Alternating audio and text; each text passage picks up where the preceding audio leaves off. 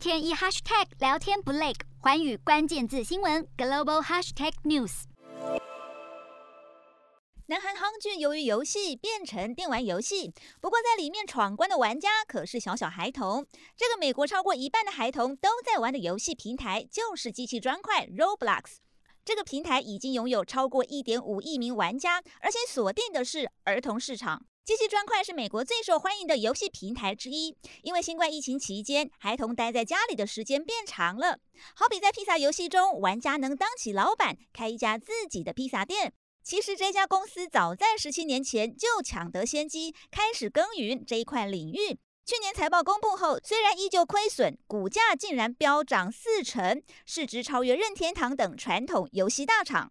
机器砖块执行长巴斯佐兹基的终极目标，就是要让这个平台成为能够工作、玩游戏和自我娱乐的网络世界，也就是元宇宙世界。因此，机器砖块去年三月在美国证交所上市，还被称为元宇宙第一股。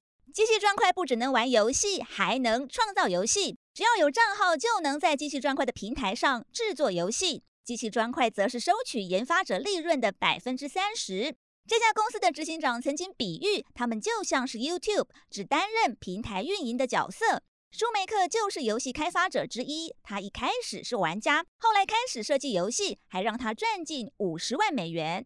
科技分析师表示，打造游戏变容易，将会看见内容创造大爆发。机器砖块则是认为，这能让他们获得更好的内容，吸引玩家在平台上花更多时间，获利也就因此产生。美国券商摩根士丹利表示，机器砖块活跃玩家平均每天在线时间，甚至是脸书用户的三倍。此外，机器砖块还发展出虚拟活动，让玩家能举办虚拟生日派对等活动。不过，这些砖块面临的挑战包括得巩固玩家，避免孩童长大后改玩其他游戏，而对游戏开发者的分润也代表会牺牲公司获利。如何长久走下去，就看机器砖块如何应对未来挑战，瞄准新南向商机，剖析东南亚发展。我是主播叶思敏，每周五晚间九点记得锁定，看见新东协就在环宇新闻 MOD 五零一中加八五凯播二二二及环宇新闻 YouTube 同步首播。